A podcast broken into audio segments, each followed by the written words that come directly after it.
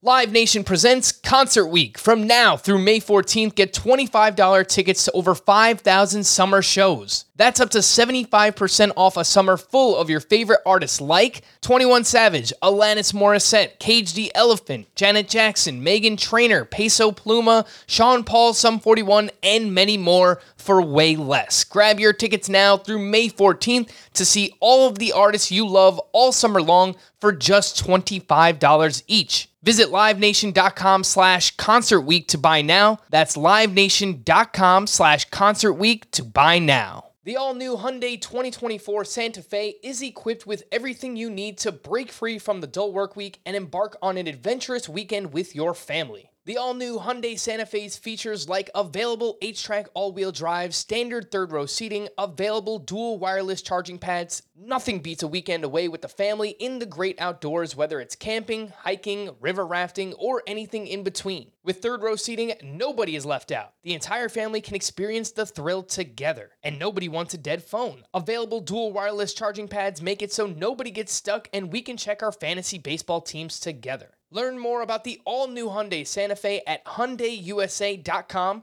Call 562-314-4603 for complete details. Welcome to the Fantasy Baseball Today podcast from CBS Sports. And first pitch crushing deep left field. This is way back. Walk 'em off. Got a fantasy question? Email fantasybaseball at cbsi.com. Get ready to win your league. Where fantasy becomes reality. Now, here's Frank, Scott, and Chris. Finally, Christian Encarnacion Strand is headed to the Cincinnati Reds. Welcome into Fantasy Baseball today on Monday, July 17th. I am Frank Stanfield, joined by Scott White and Chris Towers. Today on the show, a huge weekend of news. That's right. Just mentioned it. Encarnacion Strand is getting the call. Grayson Rodriguez is headed back to the Baltimore Orioles. Shane Bieber is hurt. We'll talk about all that. The Pirates are calling up all of their prospects and much more. Before we get started, please like this video and subscribe on YouTube if you haven't already. And if you're listening on the audio side, download, follow, and leave a five star rating on Apple or Spotify. We really do appreciate it. Let's just jump right in because, as I mentioned, there's a lot to get to. First and foremost, CES. Encarnacion Strand getting called up to the Reds. The 23 year old tore it up during spring training, and then he did the same thing in the minors this season. He was batting 331 with 20 homers, a 1042 OPS. The plate discipline has been solid and improving throughout the season. He's hitting the ball really hard. 56% rostered. Scott, we'll start with you.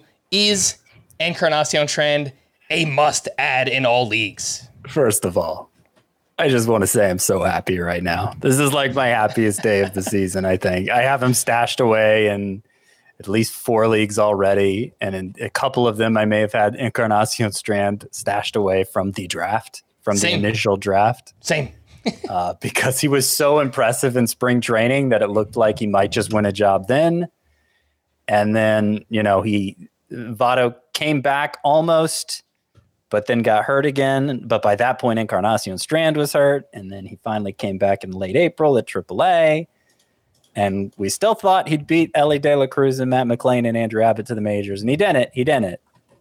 But he's here now, and I am really excited about this player. He has incredible power, it- it- which you know was on display in spring training. I mean, it was just the impact he made over that short like he was he was the talk of the first half of spring training before he got sent down. Just the, the way his home runs looked. Every day he seemed to do something big. And you know it seems silly i know to talk about spring training here in july but then he just kept doing it at aaa and like he was amazing last year in the minors too. Uh, it's just you know bad plate discipline and, and kind of came out of nowhere. And so people weren't really sure what to make of encarnacion strand at this point at, at that point. But i think I think for the most part, everyone's come around to the idea that he's a pretty special hitter. He's incomparable in some ways because he's such a good bad ball hitter. And so uh, that kind of made it so, all right, yeah, the plate discipline is bad, but you know, he's so good at, at impacting the ball when it's outside of the strike zone, kind of like Vladimir Guerrero Sr., you know, he kind of had that quality going for him that maybe it doesn't really matter that much. And maybe that explains why he's so productive you know, I've already talked about the power Encarnacion Strand has. He hit 322 over his minor league career and more than 800 plate appearances in the minors. He hit 322. And that puts him in such rare company for batting average over hitters that have gotten that many plate appearances in the minors. It's it's like Mike Trout and Julio Rodriguez and Jose Altuve. Like those are the only, only only kinds of guys who over that span of time in the minors put up a batting average on about the same level as Christian Encarnacion Strand. So like he's not just a one trick pony with the power. And I mentioned, okay, yeah, plate discipline is a problem for him. But as you mentioned, Frank, even that's gotten better lately. He had three walks over his first 28 games. He had 30 walks over his last 39 games compared to 38 strikeouts in those last 39 games. So I don't know. He's impressive. There is a question of playing time, I guess, with Christian Encarnacion Strand because he's limited defensively. That that's why he doesn't show up as high on like traditional prospect lists. He's played some third base in the minors, better at first base, but the Reds don't have a dedicated DH. And I, I looked at, you know, like where they've been playing Spencer uh, Steer lately, mostly left field. Mm-hmm. Uh, Tyler Stephenson, it seemed like they were reluctant to play him that regularly behind the plate. That's increased lately. Like it seemed like they were gearing up to make this move with the idea that DH would be primarily occupied by Encarnacion Strand going forward. So that's what I think is going to happen. Hopefully, he still picks up first base eligibility in short order because I know a lot of people have a need there. But it may not be quite every day that he plays at the start, but the more he delivers on his production, obviously, the more he'll be in the lineup. And the same way they figured it out with Elly De La Cruz coming up, and oh, how are they going to make everybody fit there? I think they'll make it fit with Encarnacion Strand too. I think so too, and I think they can find a way to bench one player, you know, every couple of days, whether it's like a Votto or I mean, obviously they're not going to bench the kids the way that they're playing right now, but I think they can find a way. Tyler Stephenson, one of those guys, to get Christian Encarnacion Strand in the lineup consistently. Scott, I know you recently put out your top 50 prospects on the website, cbssports.com, and Christian Encarnacion Strand ranked as your 12th prospect uh, on that yeah. top 50 list. So people could go check that out on the site. Uh, Chris. I was tempted to put him any higher, but I was kind of already out on a limb by putting him as high as 12th. Like, like I said, I think it's that defensive, uh, him being so far down the defensive spectrum that, that puts him lower on some lists. And there, I, there are other questions beyond that, I think. You know, one thing that, like, I I kind of don't want to talk about him because I feel like we're being so positive and everyone's very excited, but like we do have to talk about the downside. And I, I think part of it is that like feels like a little bit of a sweaty move from the Reds, if you get what I mean. Like all of a sudden they score three runs in the first series of the after the All-Star break, and we go from getting a report like 10 days ago that it would be really, really unlikely that Christian Encarnacion gets called up without an injury to he's here now, so it feels a little like panicky, which makes me think that there might not be a long leash and that they're gonna like really try to get him going. But if he doesn't, it could go south quickly in terms of playing time. And then there's also just the contact rates. The strikeout rate's actually not that bad, but the in zone contact rate in particular, you know, you mentioned the chase rate, Scott, but he and he mm-hmm. swings at 38% of balls out of the strike zone this season, which is a really, really high number. But also his contact rate on swings inside of the strike zone, according to uh, Prospects Live, has the StatCast data 82.8% on in zone contact rate, which is like a little bit better than Jo Adell so far in AAA. But like that's been the big issue for Jo Adell, has been just like when he hits the ball, he hits the ball really far. It's just he misses pitches that he should hit.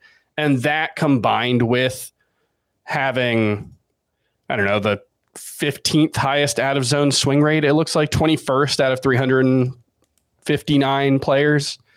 It's a, it's a little concerning. Like that that's a red flag for me. So it is. I, I do think none of this is to say you shouldn't add good, him. He's such a good bad ball hitter. Probably sure. helps to to make up for it. It's just the bad balls in the minors are a little easier to hit. You know, like eh, well, the, a lot of guys throwing hard in the minors but every team in baseball's got seven guys throwing 98 out of the pen now. So I just, it's not to say you shouldn't add him, but and I think this goes without saying. Hopefully, we'll we'll see what the comments say, but I think it goes without saying at this point that there are no guarantees when it comes to to the highly touted prospects. Some of them hit the ground running and are amazing and difference makers for fantasy. Some of them are fine, and then some of them completely bust out. We've seen the whole spectrum this mm. year, and I think it is likelier than not that Christian Encarnacion is just fine the rest of the season. That he's like a fringe starting caliber fantasy option. That's the likeliest outcome. But we're not just playing likeliest outcomes. Right. Yeah. So like, yes, there there's a chance he hits 16 homers over the rest of the season and drives in 45 runs and is a huge difference maker. So that that's what you're chasing.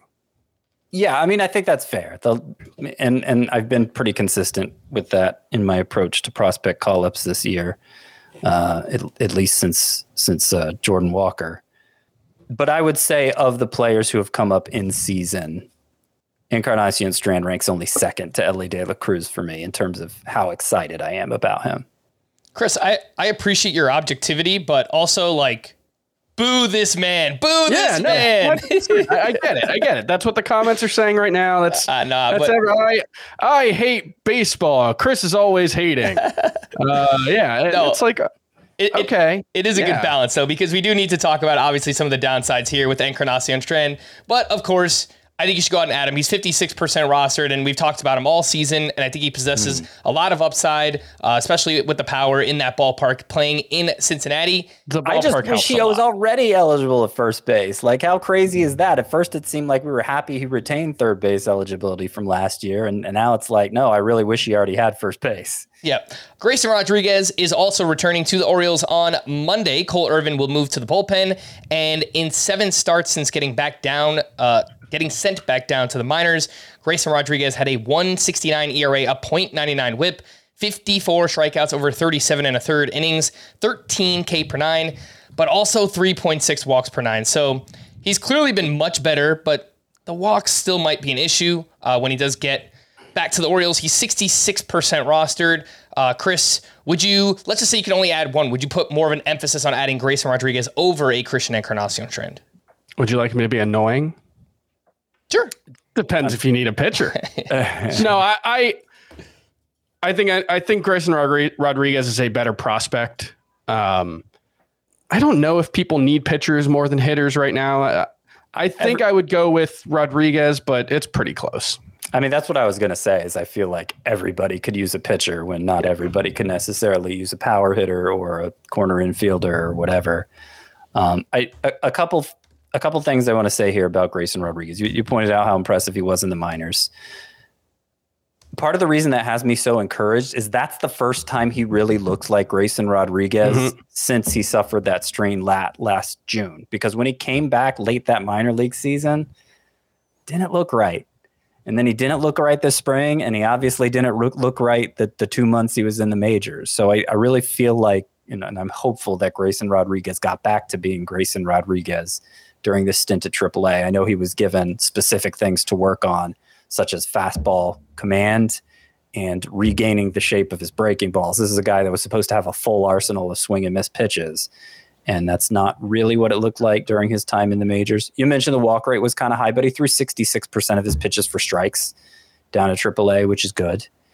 And um, I'm hopeful this goes a lot better than it did uh, the first time around. And I, I think I think it's easier. As, as excited as I am about Encarnacion Strand, I think it's easier to say add Grayson Rodriguez across the board, just because regardless of what format you're playing in, you could use an upside pitcher.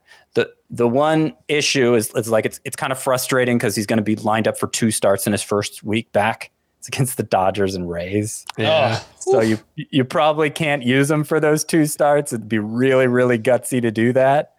But But on- man, on- if on he if he goes side- out tonight and puts in a good start, you're going to feel real good about it. right, exact like yeah, if if, if he delivers against those two teams, and, and you didn't pick him up, well, you, you're yeah, you're gonna be I- I- feeling bad about that. I think in both CS and Grayson Rodriguez's case, pick him up.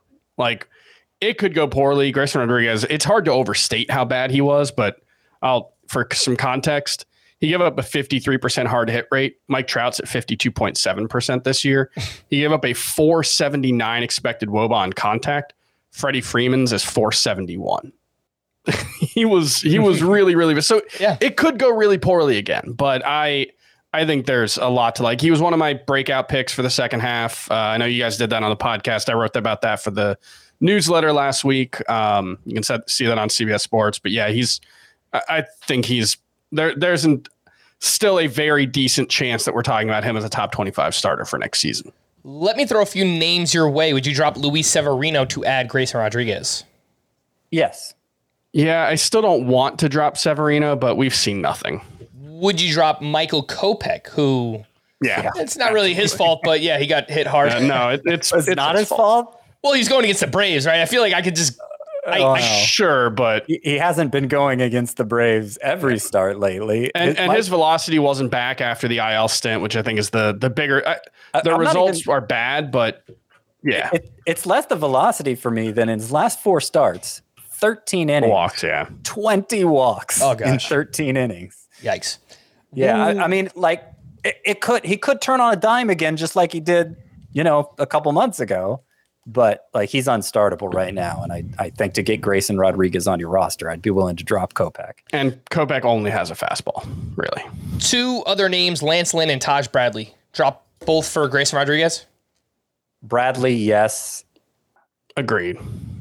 Agreed on agreed on everything You're gonna Scott said there. Lynn. I mean, Lynn's been I would do it. he's he's looked better lately. Uh, like I Scott, I guess if it's the kind of league where Lynn is somebody you could realistically consider dropping, then it doesn't hurt to drop him for Grayson Rodriguez. But like, I don't want to drop Lance Lynn. I, I'm more willing to drop Severino than Lynn. all right. The big Yeah, I agree with that. The big injury from the weekend was Shane Bieber, who went to the IL Saturday with right elbow inflammation and will be shut down from throwing for the next two weeks. And I just thinking out loud, wondering if maybe he's been pitching through this for some time. Because if you look at his last five starts, Shane Bieber had a 5.22 ERA, and we know the underlying numbers, not getting many whiffs this year. Velocity has been down the past couple of years, uh, giving up harder contact this season as well. So I just kind of wonder if Bieber's been pitching through this for quite some time. The obvious answer response is, you know, if you lost him, go out and add Grayson Rodriguez. I think that makes some sense. Uh, I don't know that there's anything else to add other than I don't know that we'll see Shane Bieber again this season based on this injury. I mean, there's an it's entirely possible. I mean, you, you figure in a best case scenario, he's back mid August, and so any type of setback starts to put the rest of the season in question. Yeah. And it's bad timing too, just in general, because I know he was a name kind of being floated out there for the trade mm-hmm. deadline too. So that obviously throws a wrench in things for the Cleveland Guardians as well. Other prospecty things from this weekend, Oswald Peraza was recalled from AAA with Josh Donaldson landing on the IL. Peraza played 45 games at AAA this season. He was batting 261 with 12 home runs, 11 steals, and an 847 OPS. Uh, average exit velocity is very underwhelming, but the max EV looks a little bit better. Scott, any interest in adding Oswald Peraza? He's 17% rostered. Do you do you think he's going to play all that regularly? So I was watching the Yankee game Sunday, and the broadcast mentioned that Aaron Boone said Peraza is going to get opportunities at third base, shortstop, and second base. So maybe he sits out one game per week, but I think they'll find ways to get him in the lineup. Personally, Yeah, I mean, I am lukewarm on Peraza at this point.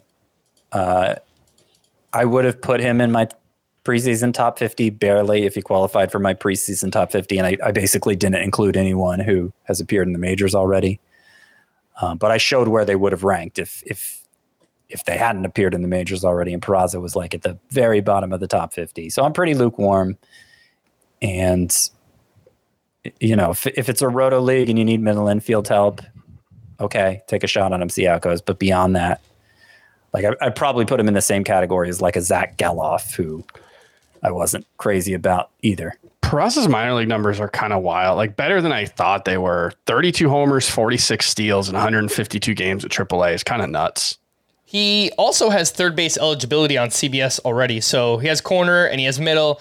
I think in deeper leagues, I picked him up in my NFBC main event league. That's a 15 team roto league. I spent $7 out of a $1,000 budget. So just a small spec ad, and we'll see if, you know, Oswald Peraza could play consistently for the New York Yankees.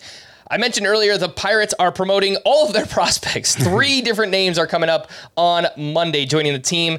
First up is pitching prospect Quinn Priester, who will make his debut on Monday. He's a former first round pick from 2019, 22 years old this season in the minors, a 431 ERA, a 136 whip. Nearly a strikeout per inning. The walks have been a problem for him 3.6 walks for nine. He's known for a nasty curveball. Uh, and the numbers have been better in previous seasons. He you know, he's kind of uh, fallen flat here in 2023. Chris, any interest in Quinn Priester uh, as a deeper league ad? No, I think this is strictly a a watch and see kind of situation. If he, you know, the minor league numbers aren't all that impressive, and you know, if he if he shows something in the first start, we'll we'll go after him. But no, I don't I don't see much reason. My understanding is Priester's more of a floor guy anyway, ground ball specialist. Um, I don't think he throws like, particularly hard either. And he does, you know, for being for being a floor guy, a ground ball specialist who's not going to get a ton of strikeouts, the walks are too high. So, yeah, I would I would bet against him having a an impact at least in standard size leagues for the rest of the season. The two hitting prospects that the Pirates are also calling up catcher Endy Rodriguez and middle infield prospect Liover Peguero. And Endy Rodriguez, we know there was a lot of hype coming into the season. He had a monster year last year in the minors. He has not lived up to that so far this year. 268 batting average, six home runs, four steals, and a 771 OPS. Uh, Peguero, 22 years old, has some power and speed, 13 homers, 21 steals in the minors this year. Uh, known for his um, speed more than anything else. I noticed he's got a 60 run tool according to MLB Pipeline. Scott, any interest here in Endy Rodriguez and Liover Peguero? I have basically no interest in Peguero outside of the deepest leagues. Uh, Endy Rodriguez, I, I feel like I'm missing information on him that makes him difficult to assess because, yes, he was ridiculous.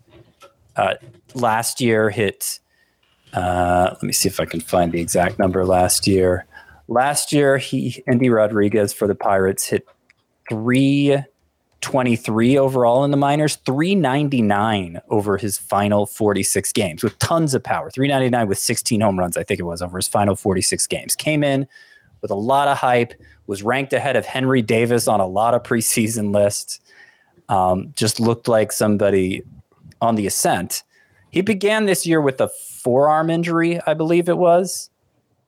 And I just wonder if that lingered and, and impacted his production because his production was bad at AAA and not just like the baseline production, the the, the front facing production, but 86.6 miles per hour is the average exit velocity for Endy Rodriguez at AAA. And I don't have his exit velocity readings for last year, but I have to think they were better than that for him to get as much enthusiasm from the the the the prospect analysts as he did as as for his scouting reports to be as glowing as they were.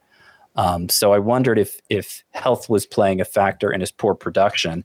And having said that, his last 14 games prior to this call up, maybe the impetus for the call up, Endy Rodriguez hit 373 with two home runs and six doubles, more walks than strikeouts in, in his last 14 games. So maybe he turned the corner. Maybe he's uh, maybe the Pirates see him looking more like he did last year. The fact that he's a catcher and the threshold for fantasy relevance is so low at that position, I, I think it makes Endy Rodriguez, you know, must add in like a two catcher league.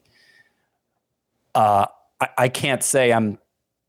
I, I, I can't say like I, I feel great about his chances of delivering big, but like there there is potential there. And and you know, if, if it was the forearm that was limiting his production early, then I may be underselling him.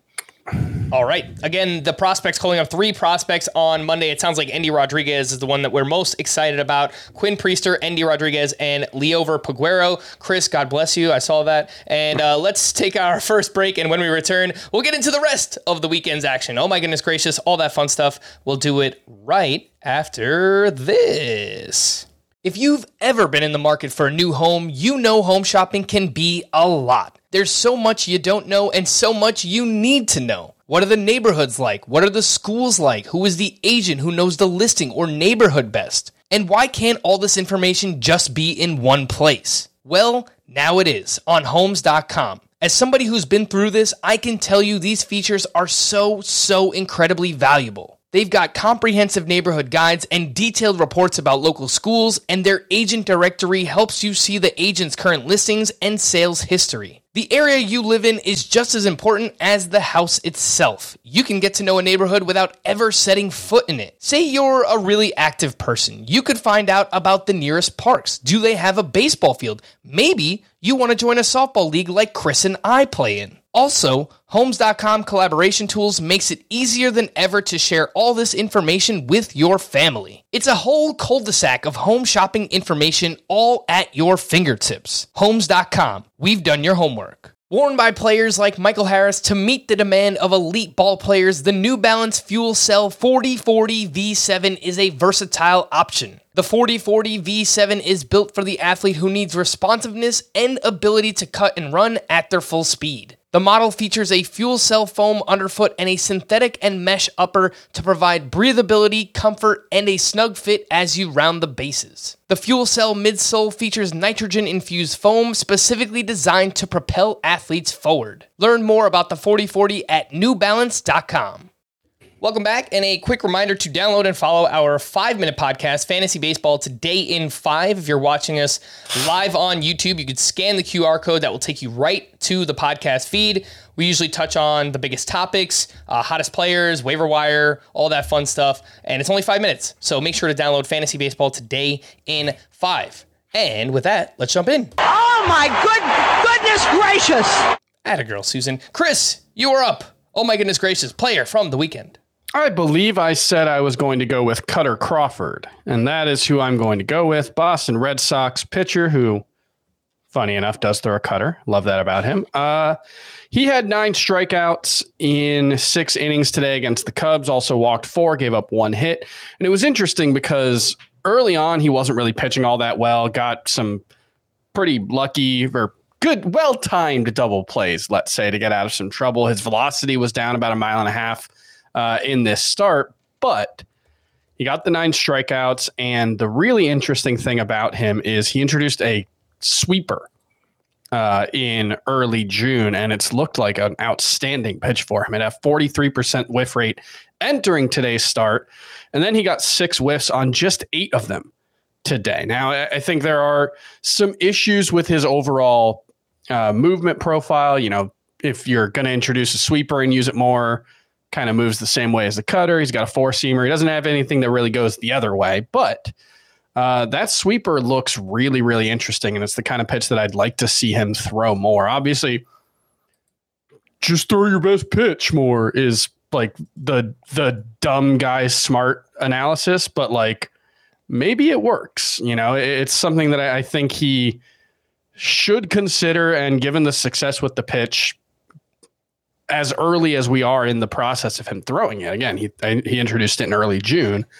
Uh, maybe he can be sweeper Crawford.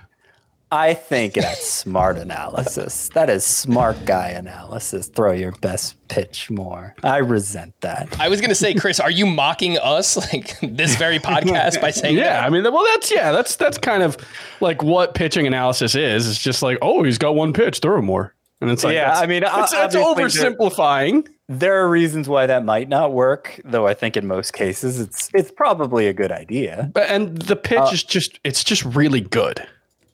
Yeah, I, I, the fact he's throwing it eight times, like that's that's reason. But you know, this was actually the subject of the topic of conversation um, after the game.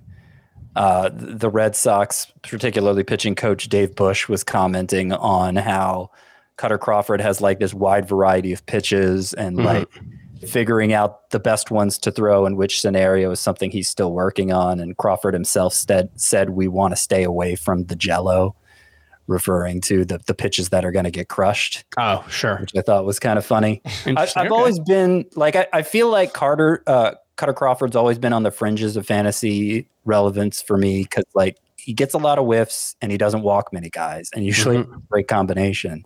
So I'm I'm not saying this is the start that's gonna propel him to fantasy success, but it, it's worth taking note of because I just I, I don't think it's just like a random fluke either.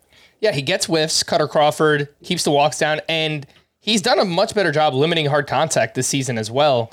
His expected ERA entering Sunday was 368. That's that's a pretty valuable pitcher if he can get to that level. So uh, I don't know that he's like a must add or anything, but I think in deeper leagues, if he's out there or if you just have a bench spot and you want to speculate, Kutter Crawford, 16% rostered, going up against the New York Mets this week. Scott, you were up. Oh my goodness gracious. I think you and I owe this gentleman an apology. Yeah, we do. We owe Alec Marsh an apology because uh, as recently as our last show, we were talking about how bad the Royals pitching staff was and not able to remember if his name was Alex or Alec Marsh, but it's Alec Marsh.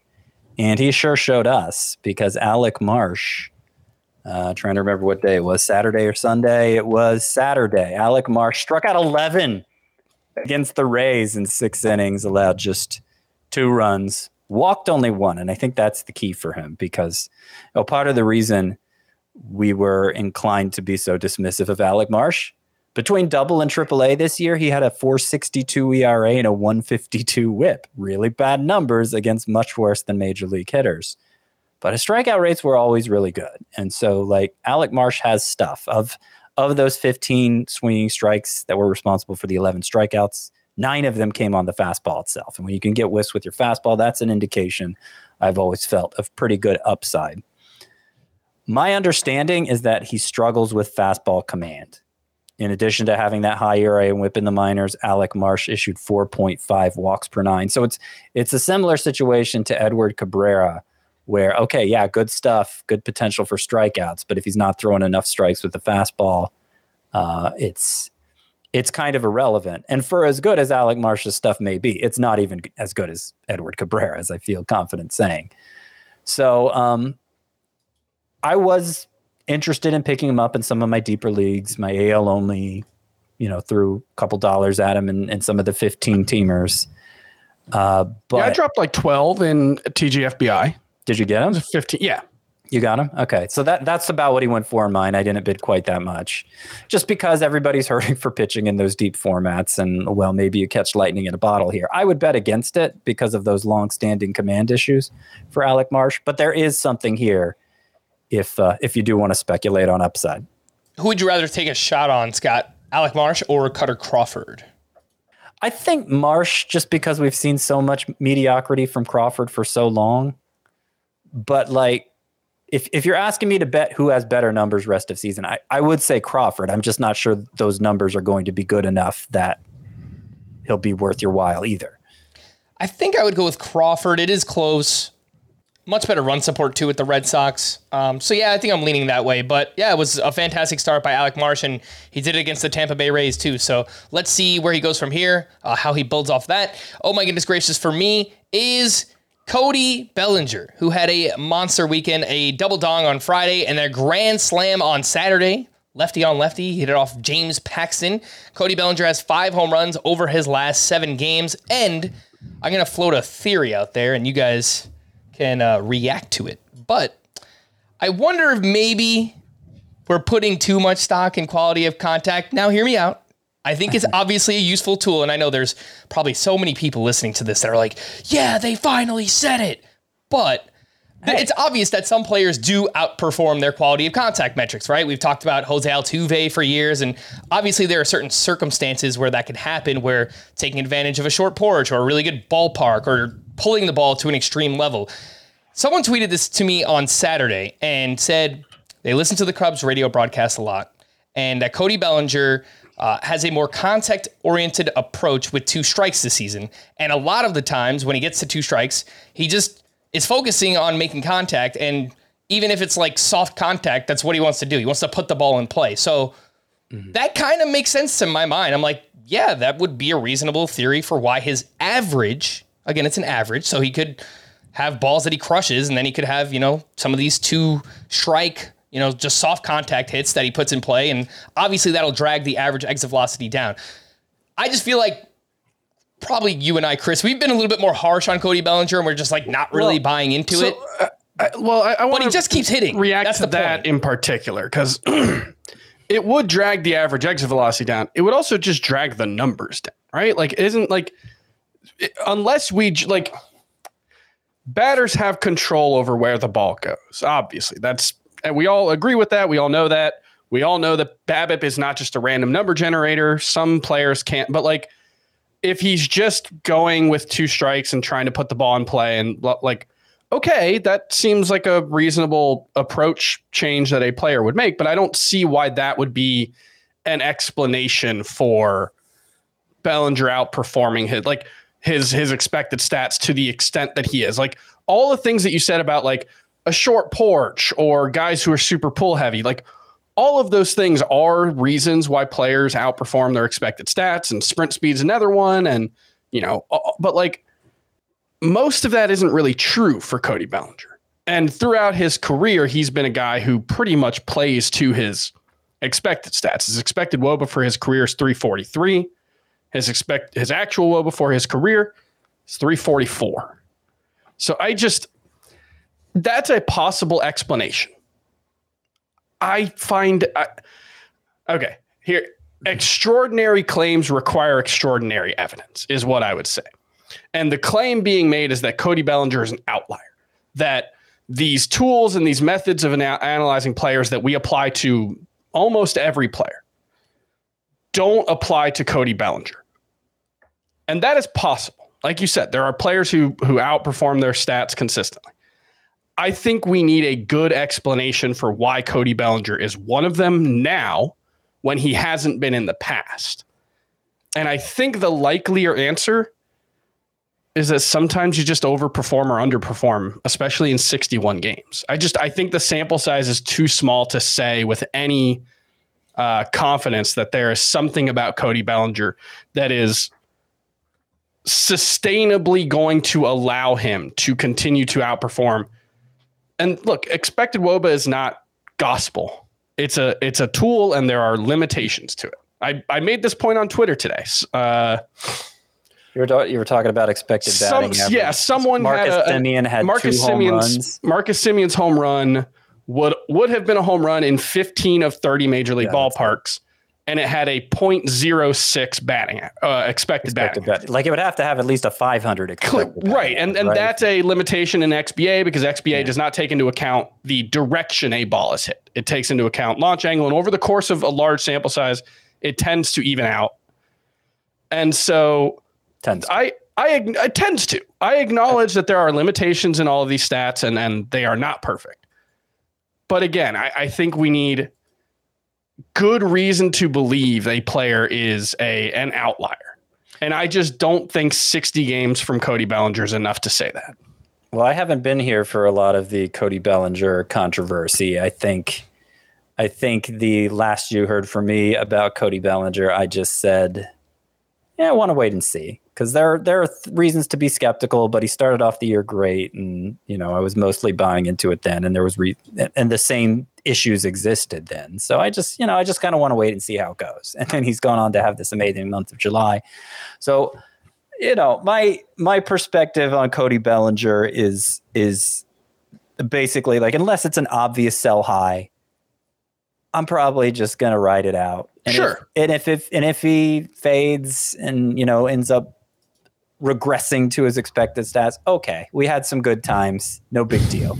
Uh, when, and when I say an obviously an obvious sell high, like somebody mentioned on Twitter to me the other day, they they traded Cody Bellinger for Austin Riley. Okay, yeah, I do that. Obviously, Um, Yep. But like, you know, uh, he's been productive enough for all the time he's been healthy this year. After you know a myriad swing changes, he was again making this offseason, and the strikeout rate is way down. So like, he's clearly doing things differently than he did his last couple years with the Dodgers. Um, and he steals some bases, which helps. So yeah, I mean, I'm I'm probably just gonna ride it out with Cody Bellinger.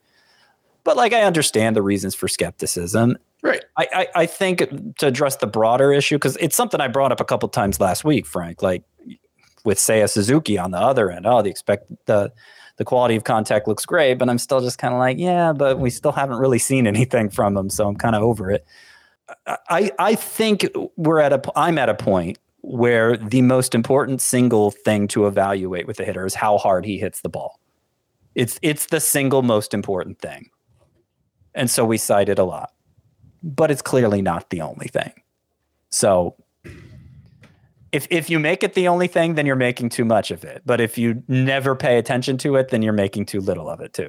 Yeah, no, I think that's perfectly well said by both of you guys. And I just, I wanted to, I guess, give him a little bit more credit because I feel like maybe we've been a little bit more harsh on Cody Bellinger recently. And I thought that was a really interesting note that someone pointed out to me. So uh, it definitely could be a possibility that, you know, this new change in approach has kind of affected some of the hard contact data for Cody Bellinger this season. Let's hit some news and notes before we get into the waiver wire because there is a lot more news besides uh, everything else we already mentioned from this weekend. Max Scherzer was scratched from his start Friday due to neck stiffness, but managed to make a start Sunday, and he was really, really good. We'll talk about that a little bit later on. Shane McClanahan is slated to return from the IL Monday to start against the Rangers, which will make him a two-star pitcher this week, and assuming health, of course. And obviously, Scott, I we're throwing Shane McClanahan out there, right? All right. Fernando Tatis is day to day after twisting his ankle on Saturday. He said he felt better Sunday, but the Padres chose to play it safe. Chris, are you starting Fernando Tatis this week? Yeah, I think so. Aaron Judge took on field batting practice Friday and did some running, though not at full speed. And obviously, this is good news, but he still remains without a clear timetable. Clayton Kershaw underwent an MRI on his injured shoulder and hopes to return in early August. Kevin Gausman was scratched from his start Saturday due to left side discomfort and will not start the upcoming series against the Padres either. Scott, we don't have much information right now on Kevin Gausman, but would you bench him this week just to play it safe? Well, we do know he's not expected to need an IL stint, and he's arguably one of the top three pitchers in fantasy. So I'd probably start him unless I just had a loaded pitching staff. Okay.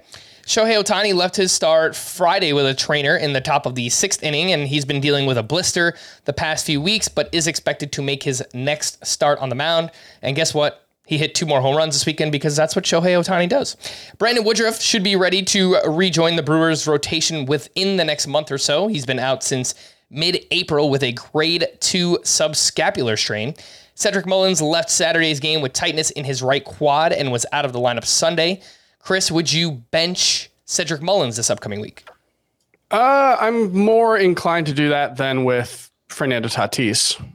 Okay.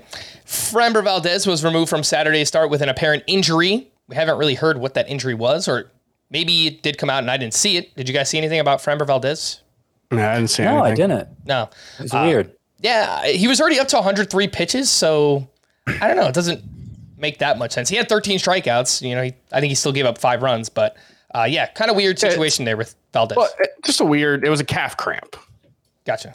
So doesn't sound like he's been kind of weird this year. I wrote about that in today's in Monday's newsletter, but he's um still a high ground ball rate guy, but no longer by far and away the best. But he's getting a bunch more strikeouts, and it's like all in all, I think the trade off is you know level.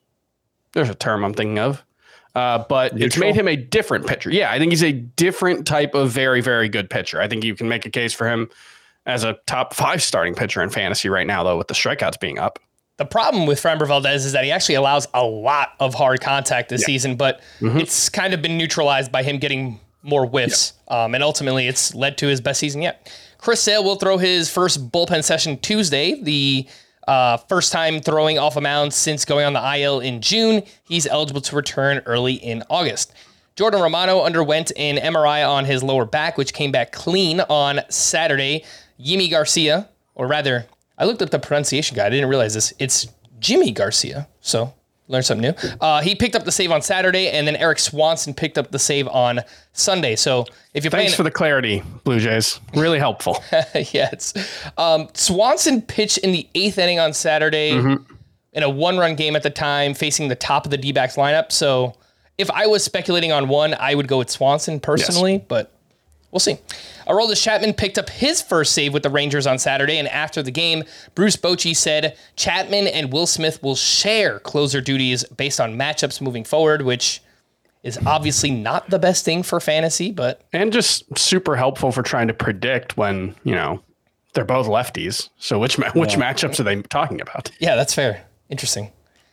I don't know. I usually pick wrong when I say this, but I I'm gonna guess Will Smith at least for now gets the majority of the chances because because Chapman worked in a blowout Friday, and normally you don't do that with your highest leverage guy.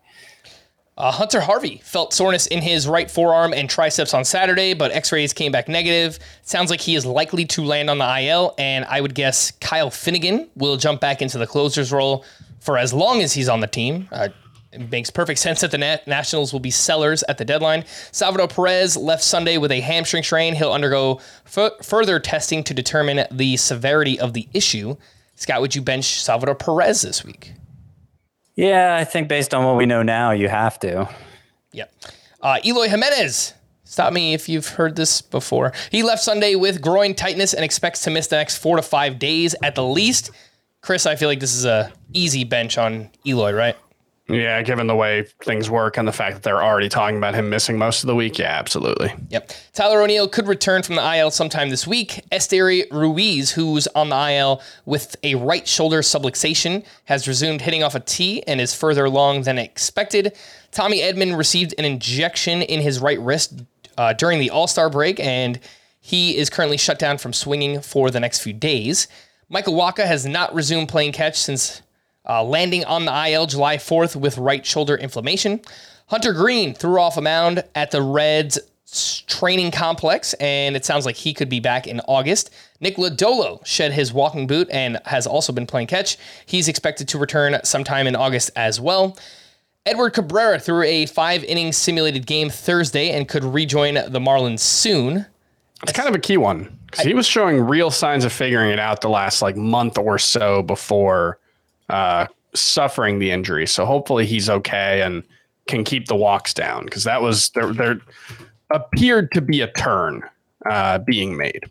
So the Marlins don't have a listed pitcher for Tuesday. I saw some speculation he might pitch in that game. So we'll see. With Edward Cabrera, Kyle Wright is close to being cleared to throw off a mound, and he's been sidelined the past two months with a strained right shoulder. Chris, how would you rank Lodolo, Edward Cabrera, and Kyle Wright just as stash candidates? I think I would go Cabrera, Lodolo, Wright, just because I think, I mean, Cabrera is a lot closer to them. And yeah, the, the numbers I wanted to mention 30% strikeout rate, 8.9% walk rate over his final seven starts before the injury. So I think um, if he can keep the walk rate to like 9%, which is a little higher than average, I think he's going to be really good. Logan T. Allen will return to the Guardians rotation Tuesday and start against the Pirates. He's 31% rostered. Jose Quintana will make his Mets debut Tuesday against the White Sox, and he had a 4.60 ERA in 15 and two thirds innings pitched during his rehab assignment. He is 17% rostered for those in deeper leagues. Scott, who would you rather just take a shot on? I guess uh, Logan Allen or Jose Quintana, or neither. I, mean, I'm I'm I'm not sure it's a must in either case. If you did specify for deeper leagues, though, um, eh, I'm gonna say Logan Allen. I think so But too. keep an eye on Quintana. Like Logan Allen has more upside. Quintana. it- the reason I hesitate is because if we are talking deeper leagues, then sometimes just you know a, a, a mediocre innings Yeah. is fine, and that's Mild Quintana- competence. Right. That's that's likely what Quintana is going to be. Remember the name. Mason Miller was recently evaluated and has progressed to throwing on flat ground. He's been out since May 11th with a mild UCL sprain. Uh, do you remember this name? Brendan Rodgers. He will start a rehab assignment at High A on Monday. He had surgery to repair a torn labrum in his left shoulder way back in spring training. Uh, he's 7% rostered. Chris, do you have any interest in stashing Brendan Rodgers in deeper leagues? Uh, I can't say I have much interest. It's probably greater than zero, but pretty pretty limited. Nestor Cortes will throw to live hitters on. That sounds like a weird phrasing for that. like they're all alive, I hope, right? I guess he's going to throw live batting practice on Monday and is expected to start a rehab assignment soon after that. It's like the the thriller video, you know. Rowdy Tellez suffered a fractured finger while shagging a fly ball Saturday and will be sidelined for another three to four weeks at a minimum. That injury sounded horrible. Yeah, I I don't know if you guys saw that. It's seven. He had to get his nail bed uh, stitched. It was 17 stitches. Ugh. 17 disgusting. stitches in a finger? Yeah. I didn't realize your finger could have 17 stitches. I It sounded really gross. I didn't know a finger could have seven stitches. Gross. Yeah. No bueno. Uh, Frankie Montas had to be shut down for a couple days recently due to soreness in his surgically repaired right shoulder. And a few lesser prospect promotions this weekend. The Angels promoted Trey Cabbage on Friday, 26 years old. Was actually crushing it in the minors, 287 batting average with 23 homers and 24 steals. The other name is Johan Rojas. He was promoted by the Phillies. He's an outfielder, and he was batting 306 with nine home runs and 30 steals in the minors. Scott, any interest in either of these names, Trey Cabbage and Johan Rojas? I- I don't think it's it's of near the interest of, of the prospects. I don't think either is of near the interest of the prox- prospects we talked about at the start of the show. You know, the But problem with Trey think- Cabbage is, you know, he, he doesn't have a lot of experience. He's green. I wondered where you're going with that. Excuse me. I think they're going to make. I think looking at his strikeout rate at AAA, major league pitchers are going to make coleslaw out of him. Oh my gosh. All right. Well, yes. So a very high strikeout rate for Trey Cabbage. Uh, although he did have a good game on Sunday. He went three for three with a double and two RBI. Five names went to the IL this weekend. Jose Miranda, Kyle Freeland, Jo Adell, Anthony Rendon, and Brian Anderson. Let's take our final break, and then we have 10 minutes to get through, I don't know, half the rundown. We'll do that right after this. Robert Half research indicates 9 out of 10 hiring managers are having difficulty hiring. If you have open roles, chances are you're feeling this too. That's why you need Robert Half. Our specialized recruiting professionals engage with our proprietary AI to connect businesses of all sizes with highly skilled talent in finance and accounting, technology, marketing and creative, legal, and administrative and customer support. At Robert Half, we know talent. Visit RobertHalf.com today. Okay, picture this. It's Friday afternoon when a thought hits you. I can spend another weekend doing the same old whatever, or I can hop into my all new Hyundai Santa Fe and hit the road. With available HTRAC, all wheel drive, and three row seating, my whole family can head deep into the wild. Conquer the weekend in the all new Hyundai Santa Fe. Visit HyundaiUSA.com or call 562-314-4603 for more details. Hyundai, there's joy in every journey.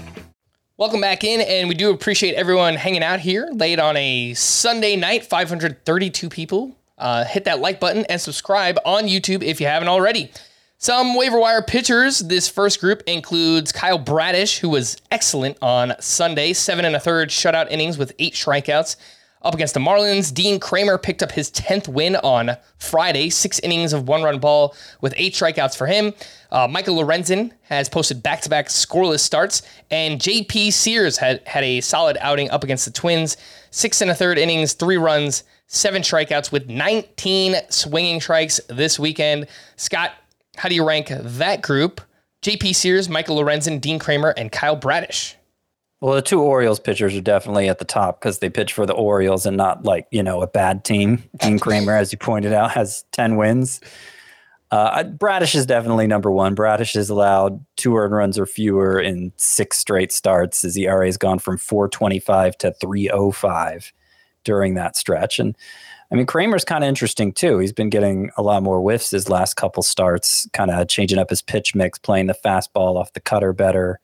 Um, I know Lance Brozdowski had some interesting things to say about that if you want to check out his Twitter feed or his Substack. But um, yeah, those two, number one and two, Bradish, Kramer, and then I'll go Sears three because I think he's a good pitcher, but only one win on the season because he pitches for a really bad team. And then uh, Lorenzen four, he's pretty much just a matchup play. He does have a good matchup coming up next though against the Royals. Yes. Michael Lorenzen, 41% rostered at the Royals this week. Waiver wire pitchers, part two. Graham Ashcraft has allowed exactly one earned run in each of his last three starts. Johan Oviedo tied a career high with 10 strikeouts against the Giants. And Clarke Schmidt turned in a quality start in Coors Field this weekend. Six innings, two runs, eight strikeouts with 14 swinging strikes for him. Chris, any interest in this group? Clarke Schmidt, Johan Oviedo, and Graham Ashcraft. No, I like Ashcraft. I get it. There was some hype, but I I think even at 28% roster, that's probably about as high as he needs to go. Oviedo's weird because he's had the two big strikeout games now. He had one uh, in April, I think, with 10 strikeouts as well. He's one of only 32 pitchers with at least two starts of 10 strikeouts or more. Of those 32 pitchers, he ranks 31st in overall strikeout rate at 20%, which is below average. So it's like the two big strikeout games and then nothing else. So I, I don't think there's much there, but you know, we'll see. I don't I don't really think so. Um, and then Schmidt, I don't think you can trust good starts at Coors Field, just like I don't think bad starts at Coors Field tell you much. It's just too different of an environment. So I, I'm not I don't take much from that either. With Clarke Schmidt, he does have a strong matchup this week as well. Going up against the Kansas City Royals. He does have RP eligibility on CBS. So if you do play in a points league, and you want to kind of chase that matchup, I think it's fine with Clarke Schmidt. Waiver wire hitters, three names in the middle infield. We've got CJ Abrams, multiple hits on Friday and Saturday. He added a home run and two steals and has been leading off consistently for the Nationals. Zack Gelof, his first weekend with the A's, he had four hits and two steals. He's got seven home games this upcoming week. And Jean Segura went three for four with a run and RBI on Saturday and he's batting 333 over his last 15 games. Scott, how would you rank those three middle infielders, Abrams, Gelof, and Jean Segura? I'd rank them exactly as you have them listed here: Abrams, Gelof, and Segura. I think, I think Abrams is pretty mid. He's mid in the way that uh, Bryson Stott is mid. He's kind of like the ultimate mid middle infielder in my mind. Bryson Stott and, and maybe Ad- Abrams is is in that same category. But we were promised big things on the base paths from Abrams when he was a prospect. He's he has 16 steals on the season now. Seven of them have come in his last seven games. So if if that becomes more than just a blip and Abrams can turn into this like 40 steel guy, then he'll be more than mid. So there, there's something there's something more there potentially. Also, he has multiple hits in five or six games since turning into the leadoff spot. So that's something. I don't think it's a ton, but it's something. It is something indeed.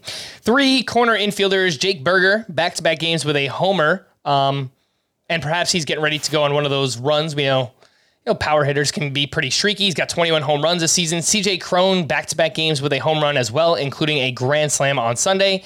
And Triston Casas homered in each game this weekend. And he hits the ball hard. He barrels it up pretty consistently. Um, I don't know that he plays every day against left handed pitchers, but Chris, how would you rank those three corner infielders? Burger, Cron, and Casas. I think I put Casas in my second half sleepers last week. So I would love to see him figure it out. Obviously, very, very talented player with some good things going on. Um, I think 39% rostered, that that sounds about right. But if you want to take a flyer, I think there's upside. Like obviously we've seen him struggle at the major league level, but I don't think the the profile between him and Christian Encarnacion Strand is that different. It's big pop Encarnacion probably does a better job of getting it into games, at least in the minors so far. But like the the upside is probably not that dissimilar for Casas. So I remain intrigued by him. I do want to go back to middle infield. Zachary Neto is pretty widely available, right? I would say so. Uh, yeah. He homered in his second game back from the IL. He's still hitting leadoff for the Angels. I just wanted to to mention him as someone who I, I do think needs to be rostered in in most uh, category space leagues. I, I want to say too that uh, CJ Cron has been pretty awesome since returning from the IL. 313 with three home runs in 14 games since coming back. And obviously, you know, he was, he, he's been pretty high end in fantasy since joining the Rockies. So I, I don't know that anything's changed there, even though people are kind of ignoring him.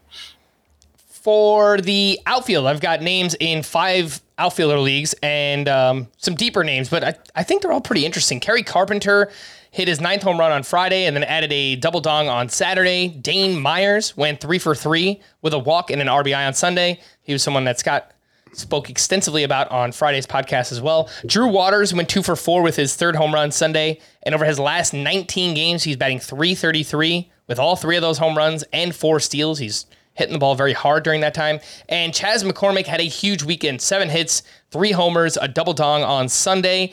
And he's batting 280 overall, 11 homers, nine steals, and an 887 OPS. Scott, how would you rank these uh, deep league outfielders? Kerry Carpenter, Dane, My- uh, Dane Myers, Drew Waters, and Chas McCormick. Exactly as you've listed them here Carpenter, Myers, Waters, McCormick. I think Myers might have the most upside of the group. It's just, you know, he, could be sent back to the minors very quickly. Jazz Chisholm comes off the IL and they feel like they don't have a spot to play him. They might just send it back to the minors. minors. He- but he he hits the ball really hard. He was real bad in, in center field uh, on Saturday. Cost them several runs. I don't know if that's actually going to matter, but it was frustrating. to, to to to point out what I the hard contact thing. So he only went Saturday was like his worst day of the weekend. He went one for four, but he hit three balls 104 miles per hour or harder, and he hit two 107 miles per hour hard. And like, not many hitters are capable of doing that. And and the exit velocity readings for Dane Myers in the minors were good as well. So I I, do, Fifty-two percent hard hit rate in AAA. I think he's very interesting, and I hope they can find a spot for him. But since I'm not sure of it, I will rank Kerry Carpenter ahead of him. Who, I mean, he just keeps hitting home runs. He's just gonna be- he in the minors. I don't He's going to be really good. He's just not going to play against lefties. That that's the only thing holding Kerry Carpenter back is they're just they've shown no willingness to play him against lefties. I think he has 19 plate appearances against them all season, but I think he's good. He hits the ball hard too. 91.2 mm-hmm. average exit velocity, 13.7% barrel rate for Kerry Carpenter. And according to Scott's Sleeper Hitters article, the Tigers have the third best hitter matchups this week. So That's true. There you go. He's not in there because he hadn't had the three homer weekend yet, but maybe he should be. let's wrap up How with many some. lefties are they facing? Uh, that's a good question. I'll I'll look it up while you keep going. Okay. Some pitching standouts from the weekend, a few leftovers here. The first group includes Yu Darvish, uh, Julio Urías, Corbin Burnes, who had a 13 strikeout performance this weekend, and Charlie Morton, who is making me look foolish for calling him a second half bust. Chris, anything you'd like to add on Morton, Burnes, Urías, and Yu Darvish from this weekend? Uh, in Burnes's case, obviously, I th- still rank him. I think as a top five starting pitcher. If not, he's six or something. So I still expect big things. So it was good to see that. Uh, was there anything in the pitch profile? He threw more curveballs in the start. Yeah, the curveball's actually been really good um, in in this start, especially. And yeah, the numbers in July so far, it's only three starts, but 26 strikeouts in 19 innings. Very impressive. So hopefully he keeps this up. Pitching, I Scott, see did at you have least two lefties on the schedule for the Tigers. There's a couple TBAs there that I'm not sure about. So that takes a little bit of the wind out of the sails there. Darn. All right. Well, we tried. Kerry Carpenter. Yeah, I think Snell might go in that series. So yeah, it might be three lefties in a seven game week. Continue. Yeah, that's not great. Pitching standouts part two. Eduardo Rodriguez pitched well at the Mariners. Five innings, two runs, seven strikeouts. He had 11 swinging strikes. His velocity was up across the board. Freddie Peralta had a strong start at the Reds. Six shutout innings with six strikeouts for him. Kodai Senga, another great start against the Dodgers. Six innings, one run, nine strikeouts there. And uh, Framber Valdez tied a career high with 13 strikeouts. Though it was an uneven start, yeah, he allowed five runs over six and a third innings. Scott, anything on Valdez, Kodai Senga, Freddie Peralta, and Erod? Well, I actually considered making Senga my oh my goodness gracious player of the weekend because I feel like he's turned a corner here. And it has a lot to do with him cutting way down on the walks. So his last five starts, uh, let me put it this way his first 12 starts, Kodai Senga 5.6 walks per nine, 5.6. Last five starts, 2.6. Ah. Big difference. And suddenly the overall numbers are looking pretty swell. So he might be he might be verging on must start status at this point. Let's go. Kodai Senga, you love to see it. Pitching standouts part three. Dylan Cease was inefficient, but did some interesting things at the Braves. Five innings, one run, six strikeouts with 16, no, 19 swinging strikes, and his velocity was way up across the board. Tanner Bibee has allowed two earned runs or fewer in four straight starts. Gerrit Cole had his third double digit strikeout start of the season at Coors Field. He had 11 strikeouts. And Max Scherzer was great on Sunday against the Dodgers. Seven shutout innings, only one hit allowed, six strikeouts with 11 swinging strikes. Chris, anything on Scherzer, Gerrit Cole, Tanner Bibee, and Dylan Cease? I think it was just really good to see Scherzer after being scratched come out and have a good start. His velocity was more or less where it's been all season, so I don't think there's anything concerning there. You know, it wasn't a big swing and miss game, but it was it was an impressive start, I think, nonetheless. For And- you know, I want to point out for Tanner Bibee. So against the Rangers, he had this great start with 17 swinging strikes. His slider was up 1.8 miles per hour. Two starts ago, he also had his slider up in velocity by a similar amount, and he had nine strikeouts in that game. So I don't know what's going on with the slider, but when it's up in velocity, good things seem to happen for Tanner Bibee. Hopefully, he can uh, he can keep that velocity. I don't know what happened in that in between start when the velocity wasn't up on the slider, but two out of three, it's looking really good. Yeah, and that slider was fantastic in that start. Nine whiffs with a 32% CSW this weekend. Uh, not going to run through all the hitting leftovers, Chris, but I know you wanted to mention Masataka Yoshida, who had a huge game on Sunday. He went three for five with his 11th home run. He added six RBI. He had four hard hits in the game, and his home run 110 exit velocity, and he hit it off a lefty, left on left. So yeah, he is on a, a heck of a heater right now. He had multiple hits in eight straight games before going hitless on Saturday, and then followed it up with three hits on Sunday. He's been outrageously good. Uh, even has three steals over the past 10 games while, you know, also hitting three home runs. So it's been uh, very, very impressive. I think he looks like a must start outfielder moving forward. You know, I, it's not like a huge five by five uh, ceiling because he's, you know, the power's not going to be huge still. And, and the stolen bases, I don't know if we, we trust this, but uh, very, very good to see for him. especially in points leagues too, he is so dominant in that format.